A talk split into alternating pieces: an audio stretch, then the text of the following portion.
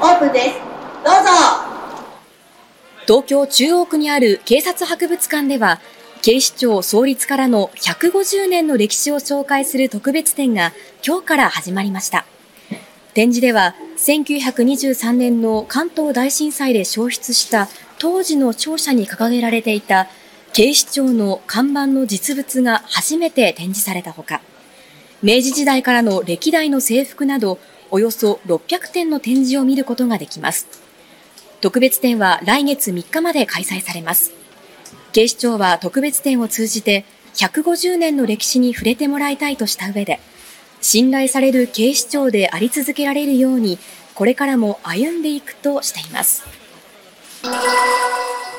韓国政府は地方での医師不足に対応するため、医学部の定員を2025年度の入学から6割余り増やす方針を示していますが、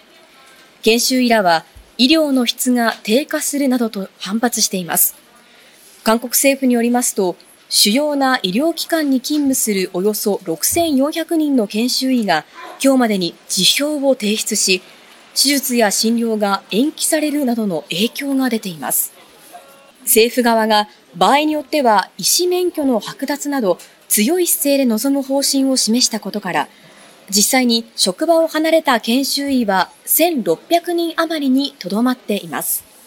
ただ、事態収束のめどは立っておらず、医療現場への影響の拡大が懸念されています。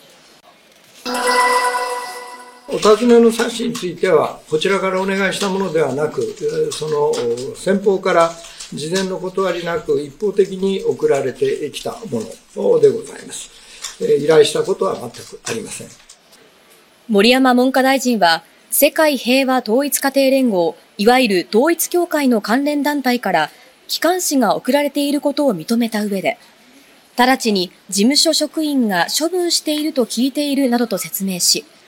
教団やその関連団体との関係はすでに立っていると改めて述べました。統一教会との関係をめぐり森山文科大臣には立憲民主党から不信任決議案が出されていて、今日の衆議院本会議で採決される予定です。ミャンマー軍は今月10日、18歳以上の男女を対象に最低2年の兵役を義務付ける徴兵制を実施すると発表しました。拒否すれば禁錮刑などの罰則があります。徴兵制実施の背景には、抵抗勢力の構成で投降や脱走する兵士が急増していることがあるとみられています。30代の男性は取材に対し、徴兵には絶対に応じないと断言しました。男性は幼い娘がいることも徴兵を拒む理由の一つだと言います。20代の女性は真剣に自殺まで考えるようになったと明かしました。若者の間に動揺が広がる中、最大都市ヤンゴンにあるタイ大使館の前には、早朝から徴兵を逃れるために出国を希望する人たちが、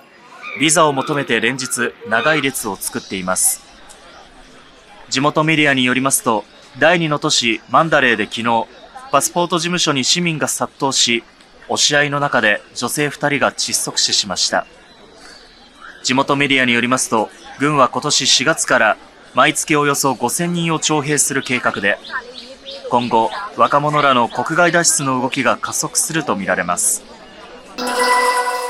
警視庁によりますと、私立大学3年生で元塾講師の久保修容疑者は去年7月、教え子の女子中学生にわいせつな動画を撮らせ、自身のスマホに送らせた疑いが持たれています。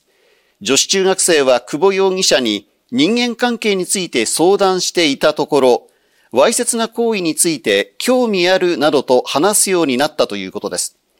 これまでに動画や画像合わせて数十点を送らせたとみられ、調べに対し、他人に見せることのない状況を撮影して見せてくれることに興奮を覚えたと話しているということです。久保容疑者は先月、この女子中学生に対する不同意性交などの疑いですでに逮捕されています。